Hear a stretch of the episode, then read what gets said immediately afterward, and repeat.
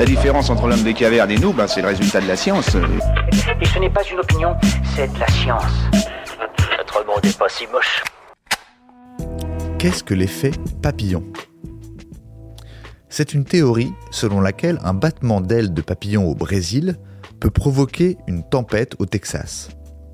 Selon l'expression inventée par le météorologue Edward Lawrence, il suffit de modifier de façon infime un paramètre dans un modèle météo pour que celui-ci s'amplifie progressivement et provoque à terme des changements colossaux.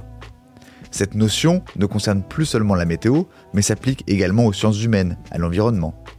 Par exemple, l'utilisation en Europe de bains moussants, de pesticides ou de substances inifugées bromées engendre la destruction des ours polaires du Groenland.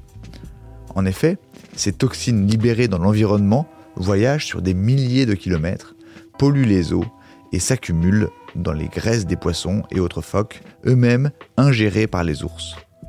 Au final, les plantigrades concentrent tous les polluants et souffrent de troubles du comportement, de la reproduction ou encore de la croissance.